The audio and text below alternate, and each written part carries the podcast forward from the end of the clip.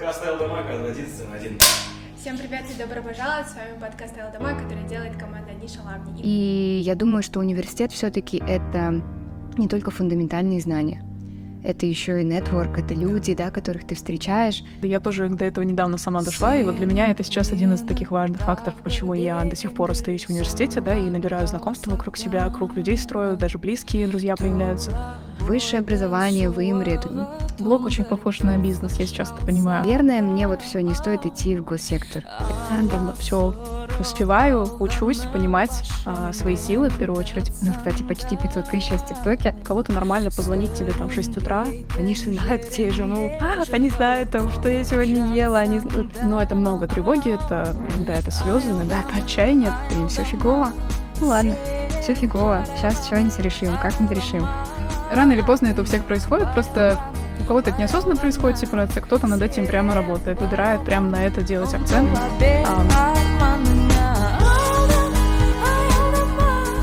Подкаст единственный один.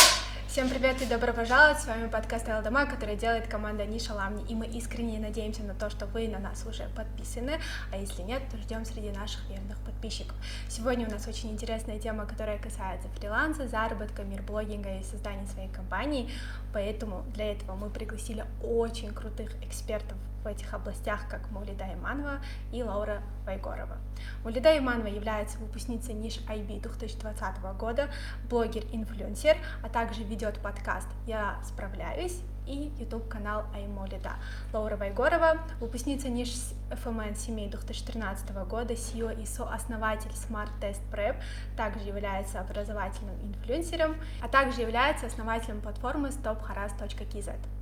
Всем привет, меня зовут Лаура Вайгурова, я выпускница НИШ 2013 года.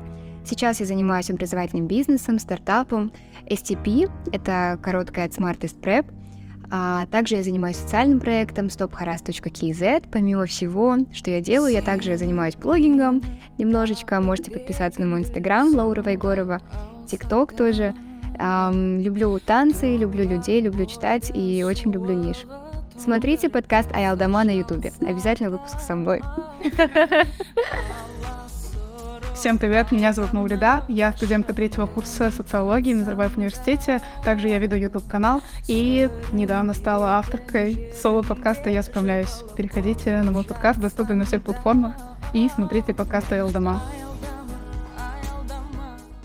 Регулярно вести свой YouTube канал, и с этого периода у вас как раз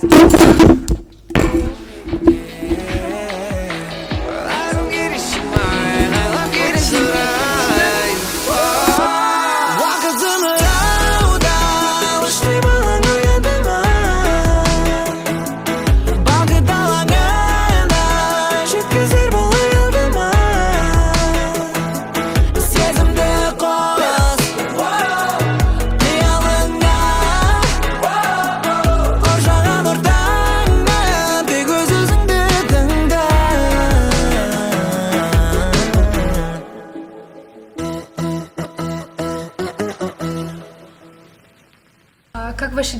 добрались до студии сегодня? Ну, не, не, не без проблем, конечно, но классно. Я очень рада быть здесь. Здорово, что есть такая инициатива, потому что в мое время, когда мы заканчивали, мы как-то не общались с нашим выпуском, не было такой вот ассоциации. Спасибо, что пригласили, я очень рада. Тоже очень рада. Да, мне тоже очень приятно, я добавлю, очень приятно находиться в таком кругу здесь и обсуждать темы, которые актуальны. Да, сегодня с вами бы хотелось бы максимально обсудить актуальные темы, как фриланс, заработок, как сепарироваться от родителей, про то, что как создать свою компанию, как вести блог и так далее. Это сейчас очень актуально в нашем мире. И хотелось бы начать с того, что очень интересных тем, про то, что важно ли образование сейчас, потому что когда нарастает вот эта популярность фриланса, возможности удаленной работы или же вот этих других моментов, шаблонов, что многие считают, что образование не так важно. Как вы считаете по этому поводу? Ну, я могу сказать, как студентка и блогер одновременно, я считаю, здесь все зависит от э, личных целей человека, то есть тут все от человека к человеку реально. Нет какого-то шаблона, по которому стоит вот жить, да, и все у тебя будет хорошо. Тут зависит от того, что для кого важно. Важен заработок в раннем возрасте, тогда уже окей, ты делаешь вот выбор в сторону заработка, да, и тогда, может быть, учеба для тебя не так важна, либо ты можешь к ней позже вернуться. Если важна, ну, важнее получить диплом сейчас, там, для, для каких-то будущих целей, то тогда это в приоритете. И у меня так и получилось. То есть я в какой-то момент рассматривала когда блог пошел вот вверх, канал начал расти, мне кажется, очень частая дилемма, которая возникает у креаторов, это я знаю, вот наблюдая за там западными, да, англоязычными и русскоязычными креаторами тоже, это вопрос, стоит ли мне уходить сейчас с университета, и, как правило, ну вот есть вот этот вот pipeline, да, когда ты э, high school студент, а потом ты вдруг взорвался на ютубе, и ты уходишь из, ну вот, образования и начинаешь просто вот в эту карьеру, да, в творческую уходить. И, ну, то есть я не то чтобы я доросла до таких размеров прям, но был такой вопрос все равно, а может быть, стоит попробовать, вот прям все силы туда направить, потому что учеба тоже очень затратная же, в моем случае тем более. И было принято решение тогда все-таки продолжать получать образование. Я поняла, что в долгосрочной перспективе я, как сказать, у меня больше будет удовольствия от того, что я закончила учебу и получила диплом. Mm-hmm. Это, это мой взгляд такой. Ну, я согласна, я согласна. Мне кажется, здесь еще нужно смотреть на то, какие у человека приоритеты и чем он хочет заниматься, потому что не все профессии действительно требуют диплома. Можно, правда, пойти на YouTube, выучиться, там, на курсеру, куда угодно, и работать там, я не знаю, графическим дизайнером, UI, UX дизайнером, пожалуйста. Но есть такие профессии очень фундаментальные, которые, точнее, требуют фундаментальных знаний. Пандемия, мне кажется, очень хорошо нам показала, да, что STEM-специальности важны. Нельзя просто родиться и стать вирусологом. Ну, нет даже такой профессии, mm-hmm. да? Или не вирусологом, а вот человеком, который вакцины разрабатывает. Это же куча фундаментальных знаний, которые ты получаешь не только в университете, но и с опытом работы, да? И мне кажется, такое тоже имеет место быть. Ну и я думаю, что университет все-таки это не только фундаментальные знания, это еще и нетворк, это люди, да. да, которых ты встречаешь. И вот хотя бы для того, чтобы получить этот опыт, мне кажется, стоит идти учиться. Тем более, если сообщество в университете классное, потому что э, я не помню где, но, по-моему, эта статья была на Блумберге о том, что задумка университетов на 50% заключается в том, чтобы детям, которые только выпустились, то есть 17-летние, 18-летние ребята, незрелые, дать вот мини-опыт жизни, да, они закрывают предметы, да, но еще они учатся дисциплине, они учатся нетворку, они учатся заводить друзей, да, какие-то отношения выстраивать, то есть с этой перспективы, мне кажется, это тоже очень важно. И здесь, да, distance learning, remote learning классно, можно онлайн получать дипломы, но вот этот вот костяк, который ты получаешь в ВУЗе реально, общаясь там с профами, общаясь со стафом, с твоими студентами, с однокурсниками, мне кажется, его очень сложно заменить, и просто человек должен сам для себя решить. И очень часто бывает, что тот, кто пошел в университет, он потом хочет уйти на фриланс, mm-hmm. да, все бросить. Тот, кто не пошел, всю жизнь грезит тем, что вот я не поступил, мне нужна эта корочка диплома. Поэтому, мне кажется, это и так, и так. Просто, наверное, нужно рационально думать в твоем случае, э, что важно. Мне важно сейчас зарабатывать, мне важно просто вот краткосрочно, да, найти работу, э, получать деньги, да, там, кайфовать от жизни, или наоборот, я хочу там получить кучу дегрис, но опять же, зачем они, да, тебе нужны? Мне кажется, и то, и то актуально. И вот люди, которые говорят, что высшее образование вымрет, университет скоро закроется, мне кажется, это ну, неправда, как да. минимум. Тем более вот то, что сейчас есть нейросети, AI развивается, людям, наоборот, будет не хватать вот этого вот живого общения, то есть они будут хотеть делать все то, что технологии сделать за них не могут, а это вот как раз-таки взаимоотношения, да, которые это, мы строим. Это классный поинт насчет социума, да, потому что я тоже до этого недавно сама дошла, и вот для меня это сейчас один из таких важных факторов, почему я до сих пор остаюсь в университете, да, и набираю знакомства вокруг себя, круг людей строю, даже близкие друзья появляются.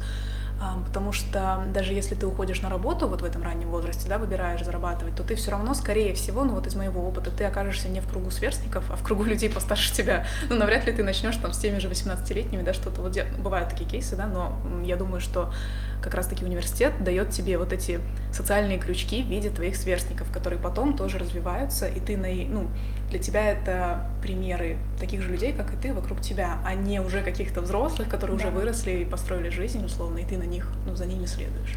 Как-то Вот так. это тоже очень актуально, потому что из-за того, что я в свое время очень сильно прям совмещала с учебой и работой, а, в моей работе был- были люди, которые постарше меня, да и в целом в обучении всегда. И когда ты смотришь на них, ты хочешь выстроить такой рост, а Мгм. тебе всего 16, 17, 18 условно, и тебе нужно нарабат- как-то нарабатывать ошибки, смотреть все, допускать, э, развиваться, заново вставать и падать.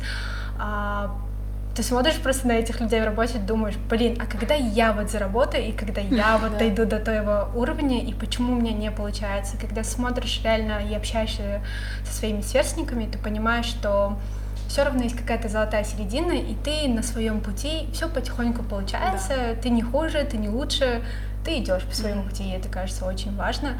А, Касательно образования, я не так спроста начала с этого вопроса. Я бы хотела бы сейчас остановиться на том, что вот начальное как бы высшее образование вам дал толчок э, в вашем росте. У вас в блогинге, у вас в образовании вашей как бы карьеры. Давайте поговорим про то, как вы начали свой путь, расскажем про это и поделимся с нашими зрителями. Кто хочет начать? Ну, давайте я начну тогда. То есть вопрос был в том, что помимо образования дало толчок, да? Да, получается, как вы начали свой путь? Вы в данный момент являетесь образовательным инфлюенсером, сооснователем и CEO большой э, EdTech компании Smart Test Prep. И вот это вот начало, как у вас было. Давайте про это. А, ну, если возвращаться, то на самом деле это не очень и необычное начало. То есть я была тоже просто студенткой, много чем занималась, и, наверное, эта идея вот пришла, ну, не сразу. То есть я не думала, что там, в 2023 году у нас там будет столько сотрудников, что мы будем вообще там идти по венчурной истории и так далее. И, наверное, это неплохо, но с другой стороны, а, плохо, возможно, может быть, я могла бы сделать это раньше, да, был какой-то вот такой страх, но всегда внутри у меня было желание и, наверное, какая-то предрасположенность или меня так воспитали, я не знаю, то есть, может быть, это было и заложено, и еще и воспитали так, что нужно, ну, брать, да, ответственность за то, что ты делаешь, за свою жизнь, да. Если тебе не нравятся условия, в которых ты сейчас находишься, ну, создавай свои, да. Наверное, началось с этого, потому что у меня был опыт работы вот на момент окончания университета и в квази-госсекторе, и в посольстве, и в министерстве. То есть у меня была мечта такая, потому что мне всегда были интересные языки, там разные культуры, что я буду каким-то international officer, я буду там представлять Казахстан. И я как раз-таки вот на четвертом курсе подавалась на работу, на вакансию, которая а, помогла бы мне это сделать. То есть это работа в консульстве Казахстана за рубежом. Но на последнем этапе мне отказали ввиду очень таких, как сказать, ну, неэтичных, я бы сказала, причин. Я не знаю, может быть, есть такое, потому что я метиска. В общем, в этом был основной вопрос, как я поняла. Но это меня очень сильно разочаровало, одновременно, мне кажется, показало то, что, наверное, мне вот все не стоит идти в госсектор или не стоит идти в дипломатию, ну, то есть туда, где очень-очень все зажато, имеется в виду, есть лимит, выше которого ты вот просто, ну, не прыгнешь, да, есть определенные правила, по которым тебе нужно играть, и бизнес для меня, вот главная, наверное, идея на тот момент э, была свобода. То есть свобода от всего и возможность ну, воплощать в реальность то, сейчас говорю такими клише-фразами, но действительно это так, если глубинные причины разбива- разбирать, что здесь нет таких ограничений, и плюс меня всегда вдохновляли такие ключевые вот мировые фигуры, да, а, то есть запоминаются больше не президенты, а люди, как, я не знаю, Джефф Безос, там, Илон Маск и так далее, да, и от них очень сильно зависит то, там, в какую сторону завтра ветер подует. И вот это, наверное, меня направило, плюс а, образование всегда вот эта сфера, мне кажется, была моей, потому что, будучи в университете, я работала и в райтинг-центре, и research ассистентом, и за границу ездила делать исследования. То есть всегда как-то вот пересекалось что-то с образованием, и вот как-то мы просто начали, и начали делать то, что получалось у нас очень хорошо. Поэтому бизнес рос вот сам по себе абсолютно вот естественно. То есть мы не вкладывали никакого бюджета на рекламу до пандемии. Вот в пандемию, конечно, все поменялось, и тогда это был еще такой переломный момент, потому что 18 год, там я заканчиваю университет, и вот эта вот ситуация с работой, ну много всего, да. На самом деле это было такое, что типа, так, все, я, короче, сейчас буду сама все делать, и пошли вы все, знаете, нафиг. А в двадцатом году это тоже был как сказать, очередной кризис, да, потрясение, потому что э, мы закрыли офис, невозможно было бы работать. Я думала, ну окей, что будет, то будет. Но за пандемию мы выросли.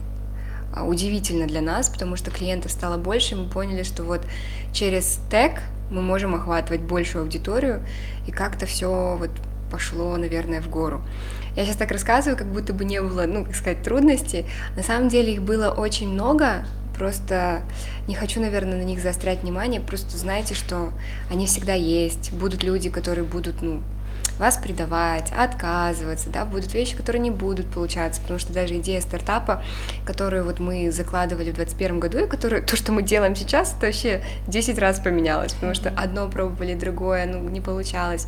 Это тоже все было, но, наверное, я хочу донести мысль такую, что вот было просто, наверное, желание, как я уже сказала в начале, и, как говорила моя прабабушка, ну, если не нравится, возьми и сама сделай тогда. И вот, наверное, с этого все началось. И сейчас как-то вот продолжается. Это очень круто, то, что сплетение получается ваших очень сильных навыков и в том, в чем был у вас интерес, сподвигло вас создать уже такую как бы компанию. Ну, на самом деле, и, да. да. свою базу. Это очень круто и показывает то, что нужно идти по зову сердца, получается. И давайте теперь э, более э, поговорим о вас, про то, что как вы начинали свой путь, mm-hmm. потому что, насколько я знаю, у вас тоже рост пошел в период пандемии, да. и изменения, кажется, прям произошли в этот период кризиса, когда у всех происходило. Вот я как раз хотела связать, да, что удивительно, но в этот период реально, несмотря на то, какой вот был год переломный и сложный, да, очень было много роста также параллельно, да, то есть такие параллельные процессы происходили. У меня тоже так получилось, что я как раз а, планы вообще были другие. Я заканчивала 12 класс, э, подавала документы во Францию, собиралась поступать туда, и потом, вот, получается, в марте мы уходим на две недели каникул и остаемся там. Да.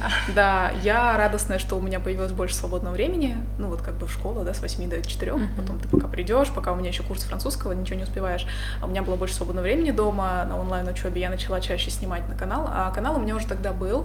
На тот момент там было где-то подписчиков тысяч 10-15, это вот как-то с разных видео, которые где-то выстреливали, где-то наоборот. У меня были периоды тишины на канале, опять же из-за учебы, но он у меня существует с 2014 года, то есть почти уже 10 лет, и в 2020 году увидеть такой рост, который тогда произошел, для меня было, правда, ну, удивлением, новшеством, потому что, ого, оказывается, тут еще порох есть, он еще может расти. А, но вот если к вопросу вернуться, да, что стало вот этой вот точкой какой-то роста, мне кажется, что, конечно, ну вот блог очень похож на бизнес, я сейчас это понимаю, особенно если ты работаешь над своим а, ну, над какой-то имиджевой историей, да, не просто как бы ведешь, а еще и вот как-то вкладываешь туда какой-то замысел, да. И на тот момент как бы я, конечно, очень много делала неосознанно, но сейчас оглядываясь, понимаю, что все-таки какая-то идея у меня была, к чему я хочу прийти в итоге. И когда я вот нач... у меня как раз канал вырос на видео про учебу, и как раз для меня учеба была актуальна, и потом я поступила на Назарбаев университет, она продолжала быть актуальной, и я э, снимала, рассказывала про это, и, соответственно, обо мне такой, ну, вот, сложился образ, что я про стадии, про продуктивность, про мотивацию какую-то, вот, и это я хотела сказать к тому, что, наверное, не всегда, в общем, эта история осознанная. Я только сейчас прихожу вот на самом деле к тому, чтобы осознанно подходить к тому, что я публикую, на что я, что я подсвечиваю. Вот так вот скажем. Но в начальном этапе все равно у каждого мы понимаем, что то, к чему влекло нас, оно mm-hmm. вас как бы привело к тому, что, что вы имеете в данный момент. Неосознанно, да. Это очень хорошо, и мне кажется, должно дать нашим как бы зрителям факт того, что всегда нужно начинать с того, что тебе нравится, и то, что отзывается внутри. Угу. А, теперь, учитывая как бы какой workload у вас? Хотелось бы затронуть про то, что как все успеть и как все это совмещать и как быть продуктивным, чтобы мы подходили уже ближе к теме про сам фриланс и так далее. Ну, про свой заработок тоже. Блин, вопрос, который задают вот чуть ли не каждый день, если честно. Такой вопрос прям... Это такой банальный, но мне кажется, такой всегда актуальный, потому что когда, ну, давайте я вам скажу такое шаблонное мнение зрителей, которые видят, э, и у вас, и у вас есть как бы определенная аудитория, и когда ты смотришь за людьми, которые инфлюенсеры, ты думаешь, вау, круто, как они успевают, они успевают социализироваться, они успевают вести там свои каналы, вести свои аккаунты, при этом они еще успевают а, передавать какие-то знания, зарабатывать, и при этом они где-то еще выступают и активничают, Ты такой думаешь, а как вы все успеваете? Как быть продуктивной и при этом а, в вашем случае не завалить учебу, а в вашем случае как бы владеть как бы компанией и управлять им?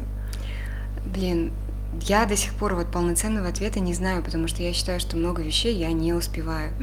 И иногда, когда я делаю ретро, ну, такой анализ, да, рефлексии, там, что ты сделала, почему ты сделала или почему не сделала, я понимаю, что да, не все успевается, но какие-то ключевые вещи, наверное, которые для меня важны, эм, они были закрыты, как бы, и that's fine.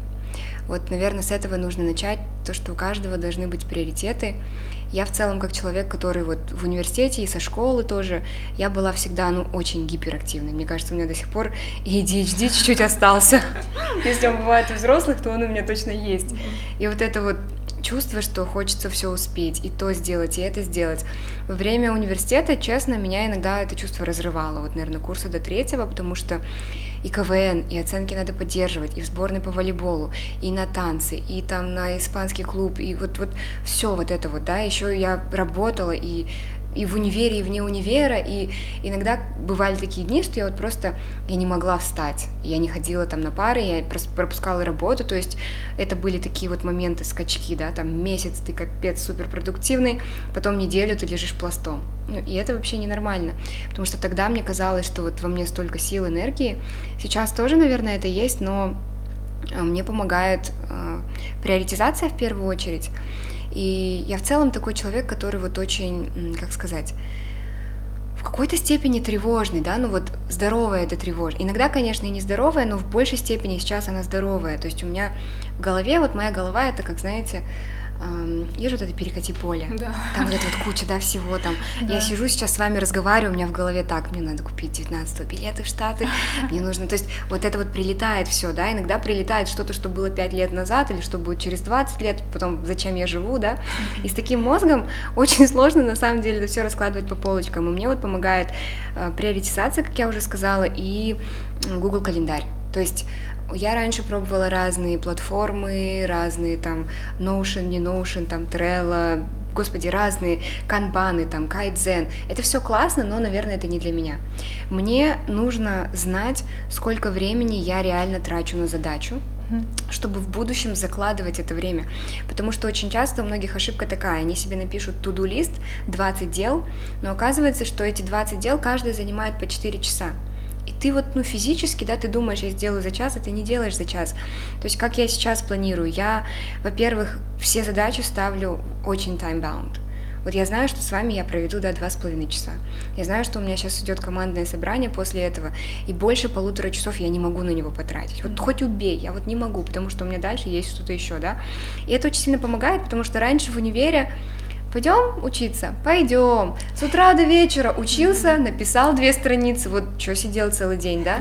Мог бы также впритык это сделать. Вот, вот это очень важно. Поэтому сейчас, когда я планирую, я пытаюсь расставлять примерно, э, сколько времени это у меня займет.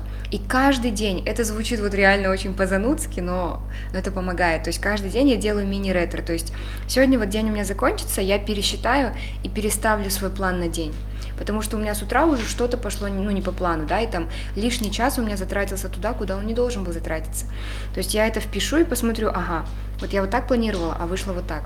Значит, вот эти задачи у меня занимают больше времени. Даже дорога, вот опять же, по-снобски звучит, но это надо закладывать, чтобы понимать, что ты можешь успеть, потому что сейчас у меня помимо, ну, как бы, вот как вы уже сказали, да, работа, команда, да, внутренние дела, внешние дела, какие-то выступления могут быть, собственное обучение, да, еще хочется на танцы пойти, еще у меня есть там муж, семья, там мама, да, братишка, мне нужно им уделять время, да, еще как бы не тупеть, читать, что-то делать, да. То есть вот на это же все нужно закладывать время, поэтому когда вы четко знаете, что я вот эту задачу за столько сделаю, параллельно я могу вот это вот все закончить, то мне сильно помогает. И третье, наверное, это вот с недавнего времени начала делать из-за того, что опять моя голова как перекати поле вот это вот бесконечное. Иногда у меня бывает такое, что вот я делаю важные задачи, и мне приходит какая-то супер идея, такая, «О, вау, все супер, я буду сейчас это делать, а блин, то остается. То есть так делать нельзя. Я всегда в Google календаре ставлю сверху тему, то есть что три вещи. Вот три вещи, куда я сто процентов должна тратить определенное количество своего дня, да, то есть у меня есть прям запись SEO задачи, потому что я поняла, что, блин, ну я не такой хороший SEO. Не знаю, может быть, на самом деле я не такой плохой SEO, но... Скорее всего, так и есть, да. Ну, я об этом задумываюсь, потому что нет же у меня управленческого образования, да, иногда кажется, что, блин, надо осознанно в это входить. Я просто прописываю так, я потратила хотя бы 30% дня на SEO задачи, если нет, плохо прошел день.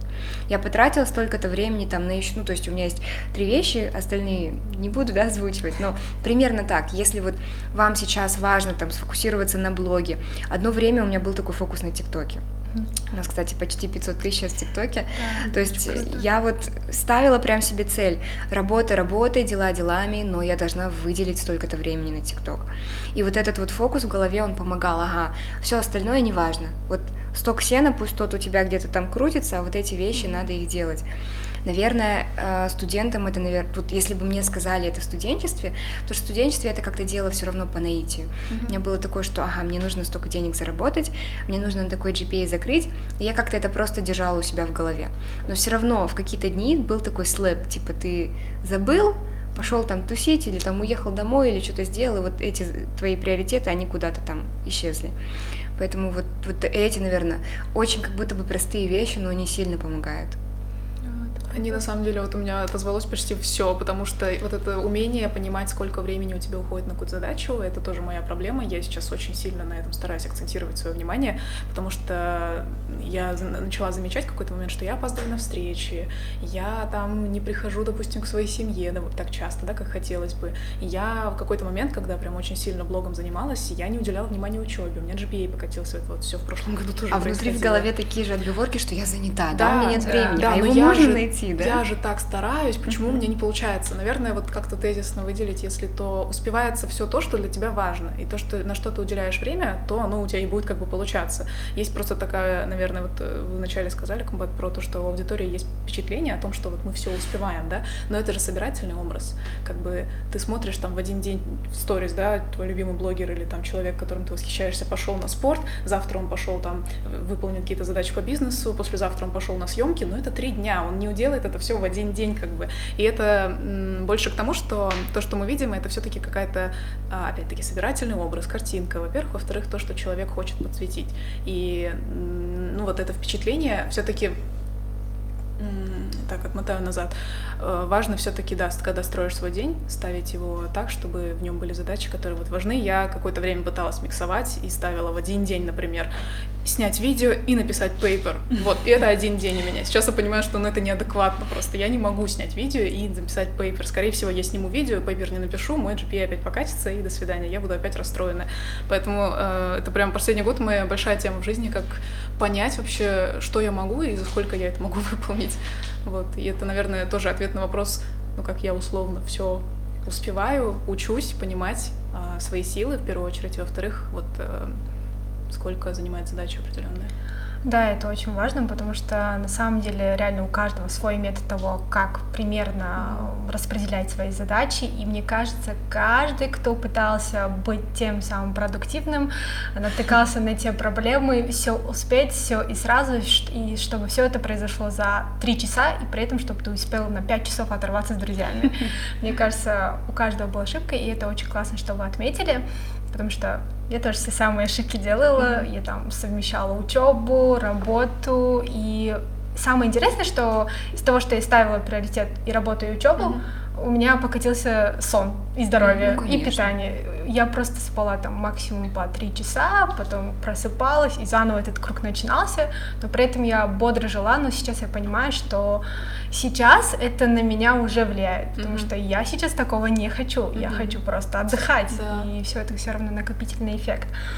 И сейчас э, хотелось бы из-за того, что мы сказали, что вы тоже ведете как бы свой блог и у вас это основное.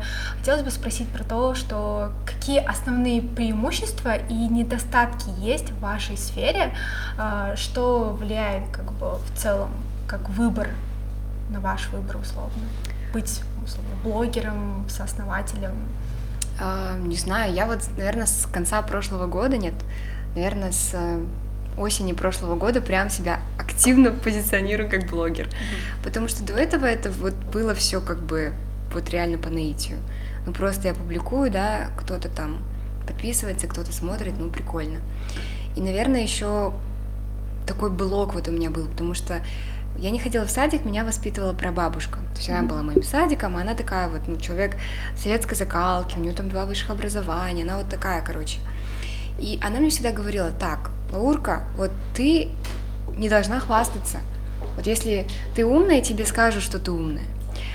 А сейчас, к сожалению, да, ну как бы когда это касается ведения блога, это, это неплохо на самом деле, что ты сам о себе заявляешь. Да. Потому что сейчас век информационного шума и выделить среди него что-то хорошее, да, что-то, что тебе действительно подходит, или что-то, что дельное, ну, очень тяжело. И вот к этой, наверное, мысли я пришла вот наверное, в октябре вот 2022 года, а, когда я поняла, что, блин, а почему бы мне чуть больше сил туда не инвестировать, потому что, во-первых, есть контент, который, ну, вообще вот никакой и люди, блин, его потребляют. Вот я не знаю, потому что мне вот больно от таких моментов. У меня мама может попадаться на такое, да, и там, а вот эта коралловая вода, что она мой там мою болезнь печени вылечить, да, мне стоит, ну, звучит ужасно, но, блин, люди же на такое попадаются, и почему бы не транслировать то, что им бы реально помогало? Mm-hmm. Потому что это же в голове-то у тебя есть всегда, ну, по крайней мере, у меня это было, да, что я хочу там помочь бизнесам, которые я делаю, да, соцпроектам, еще чем-то. Почему бы то же самое не начать активнее просто транслировать и ну, где-то смешное, где-то полезное, да? Вот, наверное, с этого все началось. Плюсов, я думаю, что много, э, потому что с Инстаграма, с ТикТока тебя там узнают все, да, говорят, блин, какой классный контент, или вы мне помогли. Очень часто пишут ребята, что там благодаря вам я там в стартапы зашел, я там поступил, я там что-то сделал. Ну, блин, классно, приятно. Но из негативных моментов это, наверное, то, что ты как будто бы на распашку живешь иногда. Mm-hmm. Что вот люди, да, которые тебя не знают, иногда я чувствую этот дискомфорт, что блин, они же знают, где я живу, они знают там, что я сегодня ела, они вот, вот это чувство, наверное, оно немножечко иногда меня пугает, да, что как будто бы ты э, живешь на распашку, но во-вторых, ты не можешь уже эту дверь закрыть, потому что как будто бы ты чуть-чуть обязан, да, вот э, аудитории, наверное, это из минусов. Но я считаю, что все-таки это больше плюс, потому что сейчас действительно, если средства продвижения брать, то твоя собственная личность, э, то, чем ты занимаешься, да, твое дело, ну вот никак по-другому ты это не покажешь людям в реальной жизни, да, и Возможно, они никогда не узнают, да, что ты столько всего делал, старался, что ты там хочешь что-то изменить. И это, наверное, самый простой способ, особенно если говорить, да, про Gen Z. У меня братишка в пятом классе, то есть он книжки на первой странице у него уже все, голова болит, глаза болят, все болит. То есть для него способ э, получения информации это Инстаграм, ТикТок и Ютуб. И, ну, блин, почему тогда не делать классный контент, который был бы полезный? Вот, наверное, вот, вот это вот моя идея самая главная. У меня, с другой стороны, наверное, здесь э, подход, потому что, ну, у меня нет э, бизнеса, да, который я могу продвигать, и не сказать, что я прям сама сейчас такой прям какой-то супер крутой человек, который может э, чему-то научить. Я пока еще студентка сама, то есть я тут стараюсь себя как-то приземлять, что типа, подожди, ты еще маленькая. Может, это плохо с одной стороны, но, в общем, а, я так скажу, что мне пока что основной плюс, который я в этом всем вижу, это реализация, ну, вот ведение блога, да, ведение канала и подкаста в моем случае больше, я туда все-таки мой фокус направлен, это реализация собственной вот этой внутренней потребности рассказать свою историю. У меня это с детства. Я с детства смотрю блогеров, у меня с детства эти личные дневники вот так вот копились полками. Я люблю, эм, как это сказать, перерабатывать свой жизненный опыт и выдавать его вот в каком-то формате. И это вот вылилось в YouTube-видео, как раз сейчас еще подкаст. Мне нравится, я это тоже только недавно поняла, потому что какой-то момент спросила себя вообще, зачем вот это мне все нужно, как бы куда я иду, да, есть ли у меня что-то, что я продвигаю, есть какие у меня ценности вообще, да, зачем я здесь, условно. И когда начала копаться, поняла, что тут, ну, как сказать, сердцевине здесь стоит все-таки мое желание делиться своей историей, а, рассказывать. И нет для меня удовольствия больше, чем написание сценария, потом запись, монтаж, и когда я вот выпускаю уже финальный продукт, и я вижу, что там все так прям гладенько идет, что у меня такое цепляющее интро, потом какая-то классная история, как-то я классно ну, завершаю какой-то идеей, да, фразой такой вдохновляющей, и потом я вижу отклик на эту историю, что кто-то через подобное проходил, я вот в этом вижу фокус. То есть это что-то больше вот про творчество, про самореализацию, Пока что это так. Но я думаю, что, опять же, вот из плюсов то, что не, не сколько узнаваемость, сколько, наверное, опять-таки ты какой-то все равно социальный статус приобретаешь здесь, а, приобретаешь даже возможность связываться с людьми, mm-hmm. а, собирать вокруг себя людей. Это может вылиться в какой-то классный комьюнити тоже, да, вот комьюнити сейчас, мне кажется, возрастает его важность, учитывая, что мы сейчас все вот, вот тут, вот тут а, в себе. И я, да, на будущее себе такие делаю пометки, что вот было бы круто, и это, в принципе, может меня к чему-то привести хорошему. А пока, да, пока вот в творчестве для меня смысл. Вот это основной плюс. Круто. Я бы хотела бы это связать тем, то, что, например, эм, из-за того, что у вас как бы основной заработок идет через блог, а у вас все-таки, мне кажется, это через компанию, э, хотелось бы узнать именно про and cons того, что каково это быть предоставленным самому себе и полностью обеспечивать себя будущее как бы на фрилансе, да, ну это все равно же как бы считается фрилансом, да. а у вас это получается как бы вы владеете большим, ну, достаточно большим компаниям, и вам нужно в первую очередь как бы обеспечивать себя, еще плюс как бы владеть офисом и людей нанимать. А, хотелось бы вот сделать чуть-чуть фокус на это, какой именно прос и конс идет того, что когда ты обеспечиваешь сам себя, ну, у тебя нет такого человека, mm-hmm. который скажет, Оля, да, пойди сделай вот это, вот это, mm-hmm. и в конце у тебя будет такой стабильный заработок э, в конце месяца. А у вас, наоборот, вам нужно давать как бы и себе задачи, и задачи плюс своим работникам, и выделять как бы средства на их заработок. Mm-hmm. Блин, очень классный вопрос, потому что вот недавно, прошлой неделе только были на конференции в университете Монфорта, у нас была панельная сессия про предпринимательство. Мы как раз затрагивали эту тему, но в принципе фрилансеры тоже с этим сталкиваются, но все равно, когда я была на фрилансе, мне кажется, я себя чувствовала спокойнее, чем сейчас, потому что там ты зависишь только сам от себя. Вот ты продвигаешь себя, там ты проработал, ты заработал, да, ты получил зарплату. Если ты этого не сделал, ну, по очевидным причинам у тебя нет зарплаты, потому что, ну, ты не старался, ты там не этот, не приложил, да, достаточно усилий. Когда ты открываешь бизнес, ты несешь ответственность не только за себя, но и за других людей. И плюс результат, который ты получаешь, зачастую зависит тоже не только от тебя, но и от этих людей, которых ты нанял, да. То есть тут такое разделение, то есть это по сути про командную работу, да. Один классно играет, остальные там ничего не делают, ну, команда проиграла, да, как бы тот ни старался. Вот в этом, наверное, самая большая сложность, и есть периоды турбулентности, бывает такое, что ты зарабатываешь очень много, бывает сезонность, бывает, ну, какие-то вот события, которые ты не можешь извне да, контролировать, и твой оборот падает, нужно, надо что-то с этим делать, потому что ну, у тебя есть обязательства, и в первую очередь, когда такое происходит, мы ну, всегда выдаем зарплату сотрудникам. Да, у нас были моменты кассовых разрывов, или когда мы выходили в ноль, да, и тогда ты просто сам вот остаешься без там зарплаты, без заработка, без чего-то, потому что у тебя есть обязательства. И для этого нужно хорошую команду просто нанимать, мне кажется, просто нанимать. На самом деле это очень сложно, потому что с команды все начинается. Какой бы ни был крутой продукт, идея, все равно выбор стоит за командой. Когда дело касается инвестора, кого угодно, потребителя, неважно, они все равно идут на людей и доверяют людям, Потому что это может быть супер-супер крутая идея, технология, что угодно, но если execution хромает, если люди в нее не верят, да, если они между собой не могут найти общий язык, вот, наверное, вот это важно, чтобы и доход не страдал. Ну и у нас есть еще вот внутри компании определенные, да, как сказать, правила, так скажем, ценности, которых мы придерживаемся, да. Одно из них это independently together, то есть каждый должен делать свою часть, но при этом сплоченно, да, работая сообща с другими. Тогда все будет классно. Второе это обязательно get your shit done. Это вот вот действительно у нас эти правила, они прям прописаны, чтобы каждый их видел, что каждый просто вот тупо делай bare minimum, и уже все будет классно. Также и в учебе, да, вот лучше ты сдал хоть на сишку, хоть на бишку, чем вообще не сдал. Вот этот принцип, он важен, потому что ты не можешь всегда выкладываться в работе на 100%. Если на 70, на 80 выложился, блин, уже прекрасно. Если ты каждый день так выкладываешься, это вообще замечательно. Потому что в большинстве случаев проседает именно вот эта часть индивидуальных сотрудников, которые вот вниз, вниз, вниз, вниз, вниз, и потом вся лодка тянет, ну, тонет.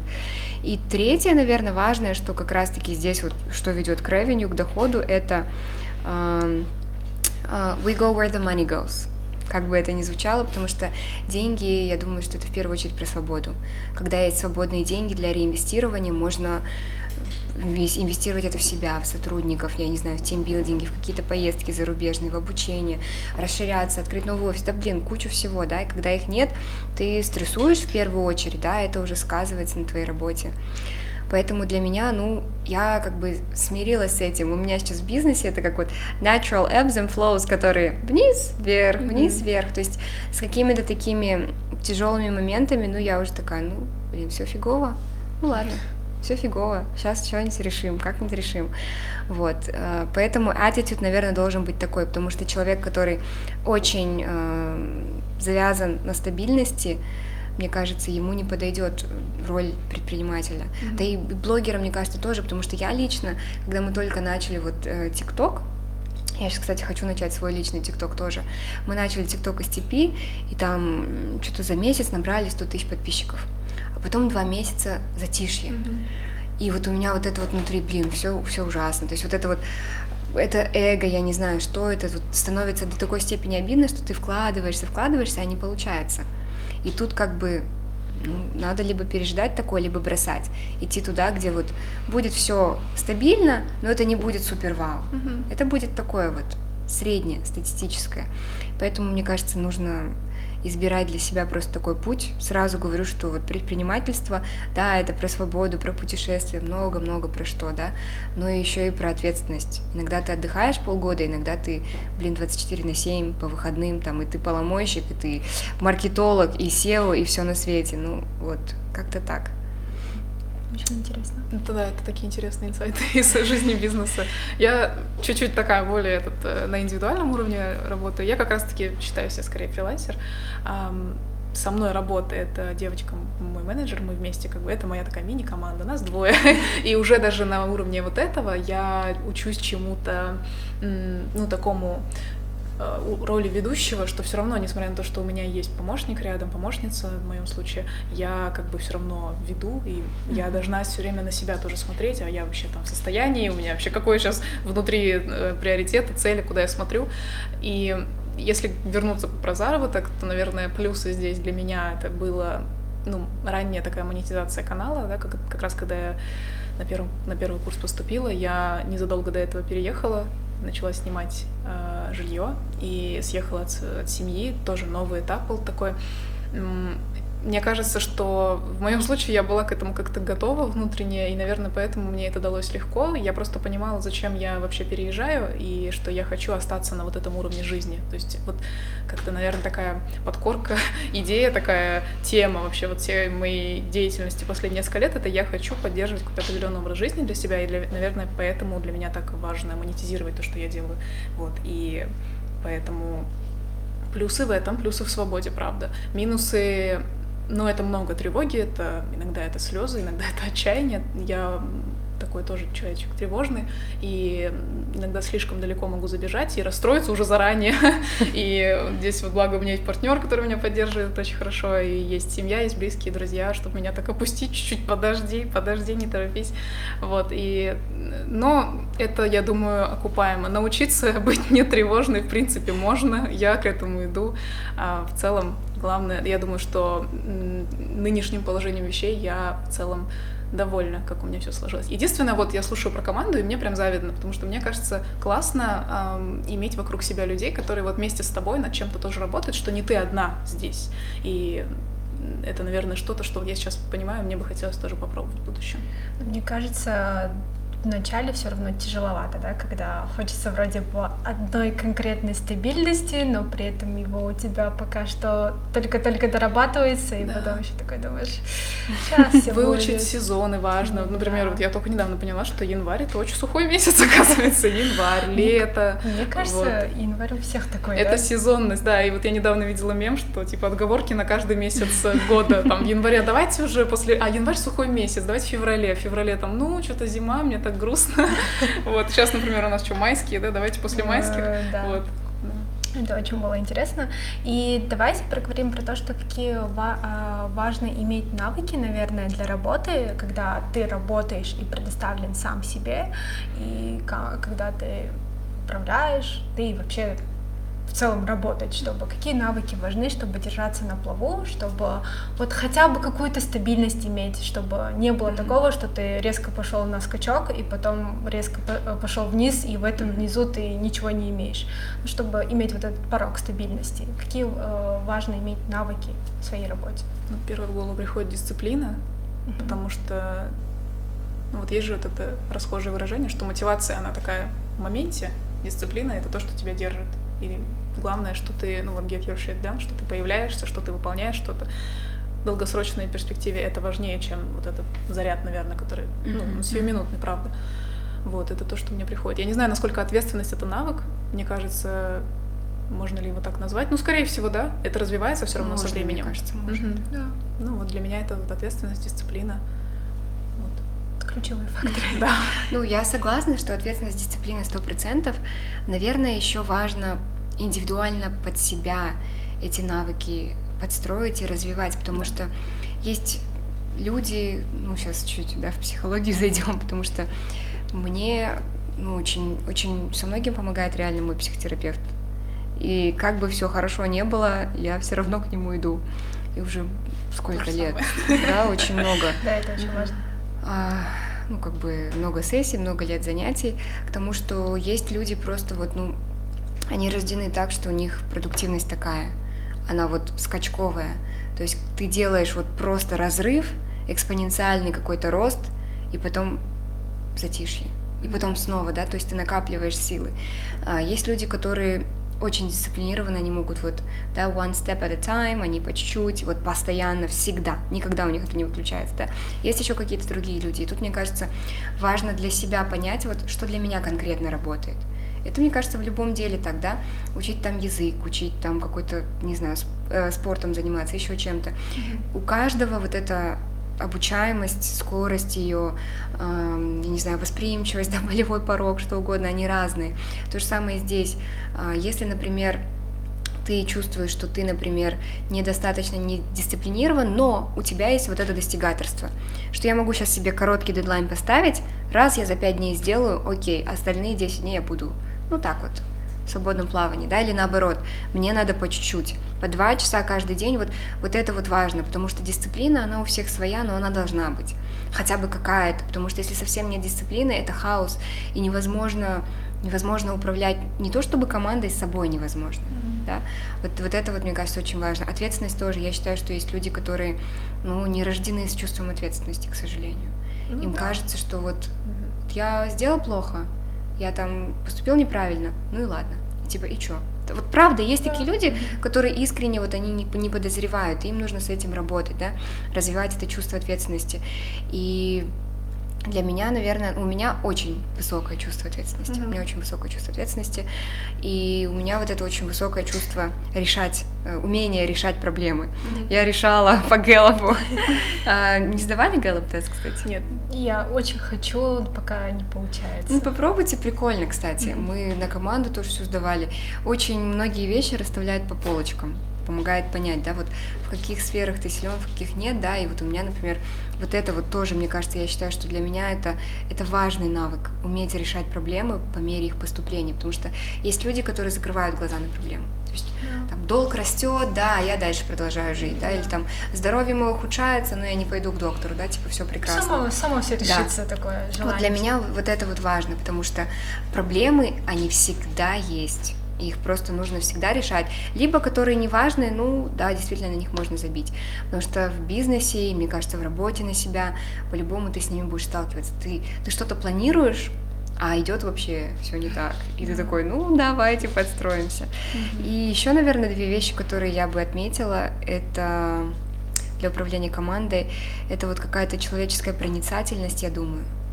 А, Опять же, да, психология, просто вот умение убеждать, умение вести за собой, я не знаю, сплоченность, да, вот эту придавать, а, показывать, что то, что человек делает, оно like it matters, то, что вот он сидит, там делает этот дизайн, да, блин, он офигенный, да, вот умение, наверное, где-то хвалить, где-то наоборот, да, подсказывать, что не так, критиковать, да, когда нужно, вот это вот действительно, я не знаю по-другому, как это назвать, но вот просто проницательность такая.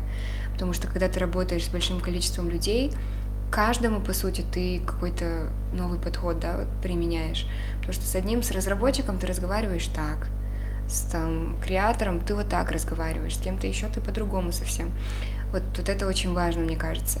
И это очень энергетически затратно на самом деле, но, блин, это, это очень классный навык.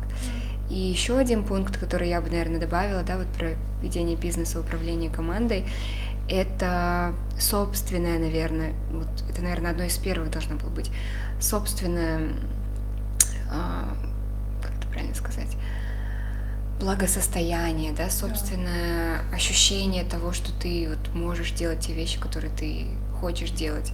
Потому что иногда, если ты токсичишь, если ты чувствуешь, что ты сам вот ты вот этого не можешь взять, как ты можешь это дать другим? Вот, потому что для меня это прям большой кейс, что ты приходишь, да, у нас есть разделение там по департаментам и все такое, но иногда бывает такое просто, что некоторые ребята, сотрудники, ну, блин, они просто хотят тебя видеть, они просто хотят с тобой поговорить. А у тебя вот это вот, ты уже столько наговорила за эту неделю, что у тебя там вот голос твой в пятки куда-то ушел, и такая, все, давайте пока. Вот поэтому вот над этим тоже, мне кажется, надо работать. Потому что отдаешь ты много, и надо найти что-то, что вот тебе тоже отдает, чтобы быть в норм вот в этом состоянии. Да, мне кажется, вообще касательно того, что ответственность считается ли отве- э, навыком, тоже хочу добавить. Мне кажется, любая вещь, которая помогает развиваться в своей работе, как бы в профессиональной сфере и вообще в целом развиваться по ступенькам этой жизни, мне кажется, считается таким навыком, который нужно, а, над которым работать, стремиться, оттачивать и стараться быть профессионалом, Да. чтобы это не было, потому что М, Отличие того, что вот фриланс и найма, мне кажется, фриланс это когда ты реально сам себе предоставлен, и ты, тебе приходится прям замечать эти ошибки у себя, работать над этими ошибками также, само собой, да. А, Получается, ты полностью должен вкладываться сам себя и по- эм, быть своим и другом, и работодателем, и бухгалтером, и помощником, и как бы человеком, который выполняет, да. А когда ты в найме, тебе могут реально подсказать, у тебя вот этих определенных навыков чего-то не хватает, и тебе нужно оттачивать его. Мне кажется, вот этот очень важно замечать вот это отличие, и чтобы наши зрители тоже понимали, каждая вещь, которая помогает развиваться тебе в пути, это как бы определенный навык, над которым можно работать. Ну, я согласна, если честно, тоже хочу добавить. Мне кажется, что очень часто вот противопоставляется фриланс и найм, как будто бы это совсем два отдельных мира, и у меня как бы нет большого опыта работы в найме. Но они похожи на Они самом похожи, деле. потому что все равно в корне остается ответственность твоя за себя. И вот даже за свое благосостояние, это же не так, что, ну и скорее всего, учитывая, как сейчас устроены процессы рабочие во многих компаниях, это твой начальник не совсем так уж и будет париться о твоем благосостоянии, как- пока ты сам к нему не придешь и не скажешь, типа, вот мне нужно тогда, или там, пока ты сам не займешься этим на ежедневной основе это поддерживать. Поэтому, мне кажется, вне зависимости от того, где работает человек, это всегда навык вот этот возвращать себе ответственность за себя, за свою жизнь, что никто, кроме тебя, тебе не, не подскажет и как бы не будет вот этого родителя, который тебя отведет Да. куда-то. Мне кажется, просто еще в найме важно понимать, что у тебя есть зона ответственности, за которого ты должен держаться, и при Мгм. снижении вот этой зоны ответственности, как бы, когда ты начинаешь давать по минимуму, скорее всего, это может повлиять в долгосрочной перспективе, что минус зарплата может быть, да, или как-то снижение твоей должности. Вот этот момент просто нужно учитывать.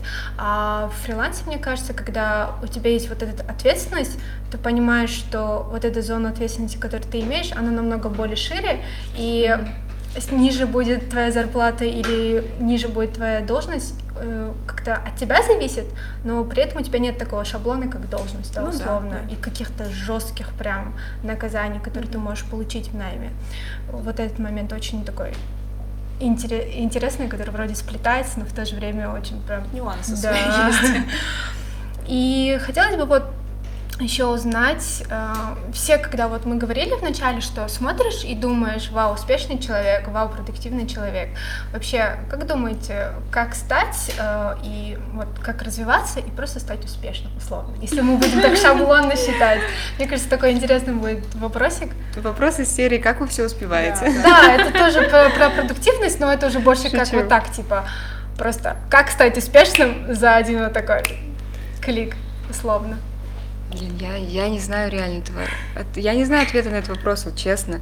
Я большую часть времени, вот вы можете спросить, да, у там моих кофаундеров, у, ну, вот мы с супругом вместе и работаем, да, и в целом, сколько он меня знает, что я не считаю себя супер успешным человеком на самом деле. Да. Я по жизни, мне кажется, это и моя боль, да, и, возможно, какой-то дар, да, очень такой максималист.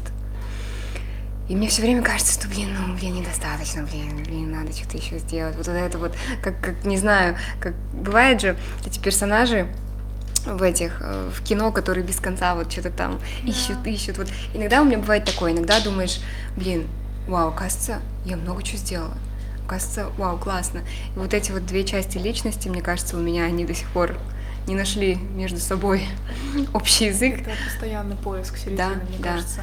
И надо просто определить, наверное, свой успех, то есть что для тебя будет являться успехом. Да.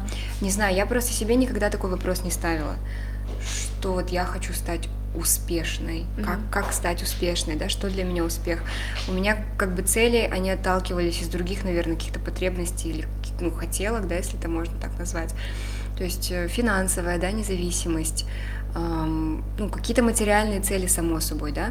Но еще, наверное, с возрастом, да, как-то это приходит, что а, важны очень сильно абстрактные, да, более, ам, как это правильно сказать, эмоциональные, наверное, твои вот эти а, потребности, цели, вот они тоже важны, да, а сколько там дней в этом году я вот реально была счастлива.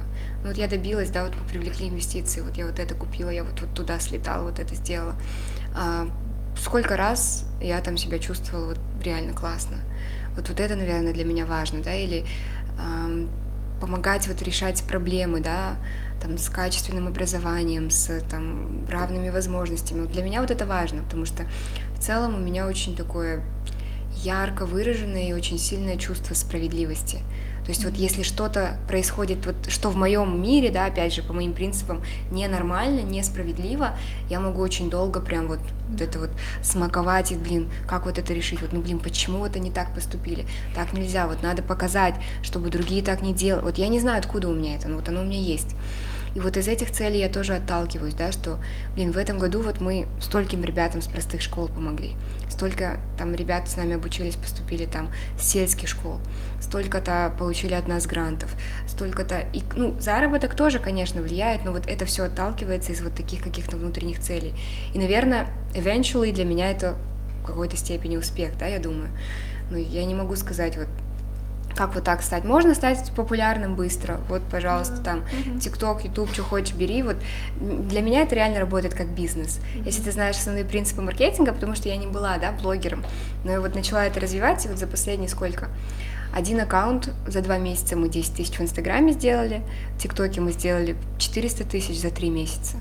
Ну, то есть это как бы, это вот реально, если думать стратегически, понимать, как работает, да, а, там, поведенческая экономика, лю- вот, вот это вот все, по сути, это можно сделать легко. Но это ли успех? Вот что на выходе ты получишь, да, если станешь ты популярным? Или там, если ты заработаешь 10 миллионов? Наверное, вот эти вопросы себе надо задать, буду ли я сам себя считать успешным. Потому что я себя, наверное, считаю успешной и счастливой. Для меня успех равно счастье, да. Когда я ну, не нахожусь в стрессе, когда ребята в компании счастливы, когда моя семья счастлива, да, когда у меня есть возможность сделать то, что я сейчас хочу. Хочу пойти потанцевать, пойду. Хочу полететь, вот, вот это, наверное. А, не знаю, правильно ли я это объяснила, потому что вопрос сам, ну, он такой чуть-чуть, как сказать... Подвох. С подвохом, да, Да. и, и ты начинаешь, я лично начинаю себя чувствовать чуть-чуть как бы амбивалентно, да, что, блин, успех, как будто бы, что это непонятное, да. Вот, надеюсь, Слишком абстрактно. слишком абстрактное для каждого это свое, и просто это слишком, я считаю, что overrated сейчас. Это настолько везде вот это вот успешный успех, вот все к чему-то стремятся, а зачем? А почему? Вот это стадное чувство, вот, вот это, наверное, меня напрягает, когда я отвечаю на этот вопрос. Да, да, я согласна. Наверное, как-то, если вкратце вот из того, что вы сказали, Лаура, то, что, наверное, важно выделить свои потребности и стремиться их реализовать, тогда как бы это и твое понимание успеха и будет, да. Просто вот, да, успешный успех в основном, мне кажется, он просто шаблонным стал, что как будто стремятся к какому-то определенному материальному благополучию, признание, то же самое, популярность в социальных сетях. Но да, правда, что за этим стоит, не всегда за этим стоит удовлетворенное состояние твое. Ты можешь там достичь цифр, ко мне иногда подходят, говорят, у тебя такие охваты на Ютубе, и я могу в этот момент находиться просто в таком упадке сил от того, что я там сюда что-то потратила, сюда потратила, ну, в плане эмоционально, и при этом себе ничего не взяла, сама как-то не восстановилась, и когда ко мне приходят и начинают мне признают меня за цифры какие-то, я не чувствую никакого вообще наполнения. Я думаю, ну лучше бы я сейчас в бане сидела, если честно, или там на массаже была. А, то есть, э, да, как бы здесь важно понимать, в чем именно твоя потребность. А, на самом деле это был вопрос такой с подвохом. А, Почему? Потому что да, на самом деле вот этот успешный успех а, для многих оно такое навязанное и шаблонное. Это снова же идет от социальных сетей, которые имеют такие большие плюсы для нас, но при этом такие минусы, которые нам навязывают. У этого человека там условно вот столько-то тысяч подписчиков, он успешный. То же самое. Там она все успевает, и у нее там компания такая, и она сам круто живет, все, она успешная. Вот этот э, как будто понимание успешного успеха, оно настолько у людей абстрактное и такое минимальное, что они иногда, мне кажется, обесценивают. И я хотела задать этот вопрос а, с подвохом тому, чтобы люди иногда понимали, что нет такого клика и нет такого таб- таблетки, да, который тебе даст возможность просто быть а, успешным, иметь деньги и жить в достатке. Мгм. Всегда есть такой бэкграунд, который мы имеем, над которым работаем, и вообще другие ценности, которые вкладывались, а все то, что сейчас имеем, как будто нам просто бон, ну не как будто, а точнее как бонусом идет к тому, что м, оно дает нам еще как бы больше удовольствия. Вот это хотелось бы как бы донести, и я была очень рада, что вы такой здоровую тему прям затронули, и это был такой уголок момента, где тепло, забота и здоровая, как бы думающая про mental health. э, как- Мама, мама, енді күнде күнде гүл шығады я түсің оң реттеледі үстің оңалады далада жүреді балың допы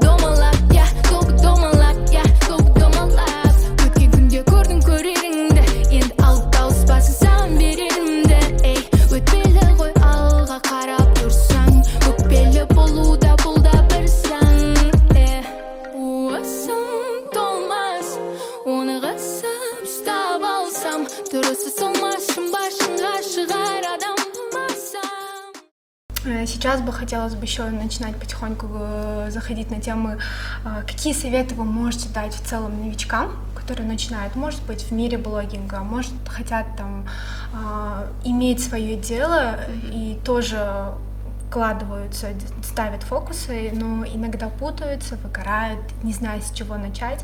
Вы также отметили то, что как бы стратегически, когда ты что-то знаешь, очень легко какие-то пороги доходить.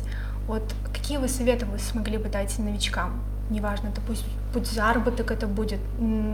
Очень много сейчас молодежи, которые хотят иметь вот эту сепарацию финансовую, в первую очередь, от родителей, иметь какой-то толчок, фундамент, и при этом то же самое сейчас для многих это очень важно иметь как бы свой личный бренд, свой блог, свою аудиторию. Вот какие вы советы могли бы дать? Блин, наверное, начну с того, что надо понимать, чего вы сами хотите. Мне кажется, многие вот, вот этого хотят, но они не знают, зачем они хотят, вот почему они этого хотят. Это то, что я наблюдаю со стороны, то, что я наблюдаю да, в своем братике, которому ну, буквально 11 лет. То есть есть многие вещи, которые он на самом деле не хочет. Но он хочет их как будто бы потому, что этого хотят сверстники. Это считается общепринятым, это считается крутым, это считается классным. Мне кажется, каждый звучит немножко, да, наверное, может быть, для кого-то, да, грубо, но каждый сначала должен вот дотюкать, мне это зачем нужно, вот чего я это хочу. И в студенчестве это сложно, наверное, очень сильно различить для себя, потому что ты, ну, ты еще формируешься, да. Если этого не получается, that's fine, но к этому, мне кажется, нужно стремиться, потому что от этого будет зависеть то, как ты себя чувствуешь, то, куда ты движешься, да, то, каких результатов ты достигаешь или не достигаешь. И вот это вот, мне кажется, очень важно. Самое главное понять, зачем я это хочу. Если есть реально глубинная причина, замечательно, начинай работу. А если ты этого хочешь, ну, потому что дядя сказал, да, там, с соседней квартиры, тогда, тогда не нужно, делай то, что тебе нравится, потому что очень часто так и происходит, когда человек, вот он печет торты, офигенно печет торты, ему нравится, круто, но все говорят, ты что, дурак? Ты будешь до конца жизни свои торты печь? И он такой, блин, ну реально, пойду я там на программиста поучусь. Вот такой, да, типичный кейс. Вот этого, мне кажется, нужно избегать. И второе, наверное, не бояться просто. Ну, если хочется что-то сделать, делать, лучше жалеть о сделанном, да, чем о не сделанном, потому что у меня вот были вот эти тормоза постоянно. Может быть, опять же, отчасти из-за там прабабушки, из-за детства, но все же из детства идет, что все само должно ко мне прийти, там, я еще недостаточный эксперт, я там еще чуть-чуть подожду, да. Ну, пробуйте, потому что будьте, да, наглыми в хорошей степени, используйте все возможности, которые есть, а, ну и не забывайте, наверное, вот третий пунктик про себя, про своих близких, про то, что действительно приносит вам удовольствие. А, Потому что я, например, в студенчестве, я уже рассказывала это на одном выступлении в НУ, а, как раз тоже попросили дать ребятам советы, я там сделала 10 советов, про то, что я боялась многие вещи делать в универе. То есть, да, я была очень активной, я там многим занималась, но я занималась только тем, что я уже умела хорошо делать, или я знала, что у меня хорошо получится. И вот в этот вот страх чего-то нового я боялась идти. Там, танцами заняться, да, потому что я знала, что, блин, у меня не получается, и не получится, наверное, сразу. Я не шла, я там еще куда-то не шла. Вот, вот это, наверное, нужно преодолевать, потому что за каждым таким страхом стоит такая новая эмоция крутая, которую ты, испытав, ну, себя чувствуешь совершенно вот как новый человек. Вот, вот этого, наверное, не бояться. И вот, да, наверное. Да, это очень важно, по сути. Да, я, наверное, на, бане- на базе блогинга расскажу, дам какие-то советы с точки зрения вот именно ведения блога своего. Мгм. Я думаю, что да, важно понимать, зачем это нужно, и чтобы это понять, наверное, можно как вариант, э, что я периодически делаю, например, в своей работе, потому что я все равно не могу на одну и ту же тему все время рассказывать, да, мне Да, нужно все время, ну, не то что перепридумывать себя, а как бы услышать, что еще во мне такое есть, чем я могу поделиться. Вот, и если стоит потребность в блоге как раз-таки чем-то делиться, о чем-то рассказывать, то сесть и выписать прям темы, которые волнуют. Это в случае, если нет какой-то четкой темы, которой хочется рассказывать, потому что сейчас же еще есть как бы понятие экспертность, когда человек уже с Да. какой-то темой заходит на площадке, здесь окей, как бы да. Но если просто есть желание вести блог, то можно просто сесть и как бы, а о чем я могу рассказать, что во мне такое есть, чем я могу поделиться, какой у меня опыт был жизненный, да, чем я занимаюсь. Если ничем не занимаюсь, то тоже как это можно раскрыть, да, чтобы я в итоге этим мог делиться. И регулярность это тоже очень важно, то, о чем я всегда говорю, как раз один из факторов, на который я, наверное, которым я объясняю свой рост в 2020 году, это то, что я наконец-то смогла регулярно присутствовать на своем канале и снимать видео на примерно похожие темы, на тему стадии. И как раз тогда ну, на тему учебы.